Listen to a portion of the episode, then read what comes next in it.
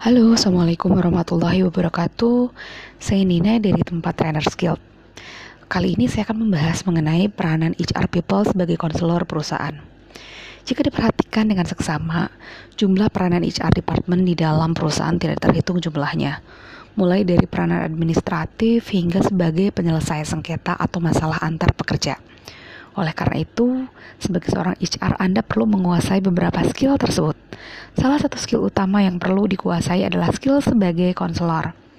Sebuah perusahaan layaknya sebuah organisasi, terkumpul sejumlah orang mulai dari puluhan, ratusan hingga ribuan orang. Terutak hmm, sorry, tentunya di mana orang banyak berkumpul dalam jangka waktu yang cukup panjang. Sudah dipastikan akan terjadi yang namanya konflik Nah, konflik yang terjadi antara pekerja tentunya akan mengganggu kinerja dari mereka.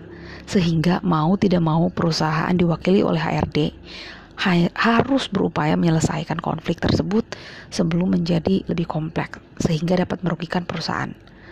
HR sebagai konselor mampu hadir menyelesaikan masalah bukan hanya karena penegak hukum, di mana selalu ada yang salah dan ada yang benar atau sebagai wasit, di mana ada yang kalah ataupun menang.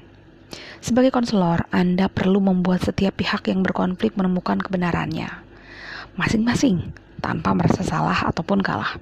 Tentunya tidak mudah untuk menjadi seorang konselor karena Anda akan menghadapi manusia bukan mesin.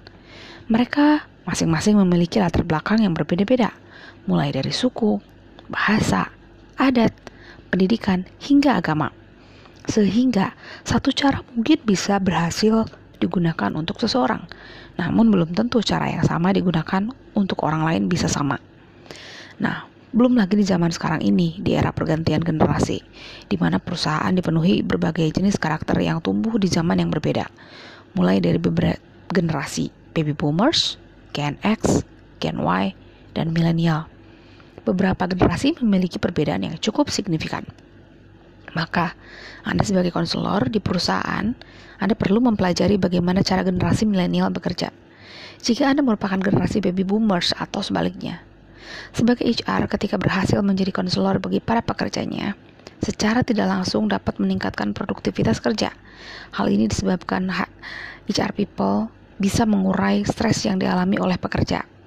HR di perusahaan biasanya melayani program konseling yang terjaga rahasianya dan tak mempengaruhi penilaian kerja dalam hal demosi atau promosi. Jadi jika Anda sorry, jadi jika ada pekerja yang merasa tertekan oleh atasan, ada masalah keluarga, penyakit yang diderita, bisa berkonsultasi dengan HR people untuk mendapatkan solusi yang tepat guna. Nah, jika HR people tidak dapat memberikan layanan konseling yang baik, suasana kerja makin tidak kondusif. Tingkat absensi akan makin tinggi, bahkan jumlah turnover pun takkan bisa dibendung lagi. Hal ini tentunya akan berdampak besar bagi perusahaan. Kemudian memunculkan rasa percaya terhadap HR tentunya bukan hal yang mudah. Membuat seseorang menceritakan masalahnya saja dengan lepas, ini termasuk challenge yang dihadapi oleh seorang HR people. Oleh karena itu, penting bagi para HR people memiliki kemampuan soft skill dalam melakukan counseling. Berikut adalah beberapa skill yang perlu dimiliki oleh seorang HR people sebelum melakukan counseling dengan karyawan perusahaan. Satu, building rapport. Artinya Anda membangun kedekatan dengan konseling. Kenapa hal ini penting untuk dimiliki oleh seorang konselor? Karena nggak mungkin seseorang yang tidak dekat mau menceritakan permasalahannya kepada seorang lain. Maka building rapport ini menjadi skill pertama yang harus dimiliki. Yang kedua, powerful question. Artinya seorang konselor atau HR perlu menguasai teknik bertanya yang powerful, bukan sekedar menyampaikan pertanyaan.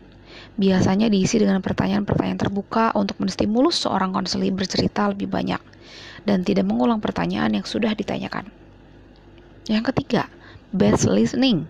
Artinya seorang konselor perlu menguasai listening skill yang baik. Respon setiap cerita mereka dengan antusias dan Anda tidak mendominasi percakapan. Biarkan konseling menceritakan masalahnya dan Anda mencatatnya. Dan yang keempat, speak with positive vibe. Artinya, kalaupun Anda berbicara, bangunlah suasana positif, bukan malah mengompori atau ikut menjelekan salah satu pihak. Misal yang terjadi adalah konflik internal antar pegawai. Anda sebagai konselor perlu bersikap netral, Selain skill di atas, Anda juga perlu menahan diri untuk tidak menasehati konseling. Terkadang, godaan seorang konselor adalah ingin menasehati dan merasa lebih tahu. Padahal seorang konselor yang baik sangat tahu kalau mereka tak perlu memberikan solusi. Seringkali, setiap orang sudah tahu apa solusi yang tepat bagi masalah mereka masing-masing. Hanya kadang pikiran yang ruwet menghalangi kita menemukannya. Tugas konselor lah yang mampu mengurai benang kusut masalah tersebut dengan pertanyaan-pertanyaan yang tepat. Sampai pada akhirnya, mereka dapat menemukan jawaban dari permasalahan mereka sendiri. Ingat, hindari memberikan solusi jika Anda tak paham masalah yang terjadi. Lebih baik menunda untuk memberikan jawaban sementara dibanding jawaban hanya dengan asumsi pribadi semata. Saya Nina Hermina dari tempat Runner Skill. Terima kasih. Assalamualaikum warahmatullahi wabarakatuh.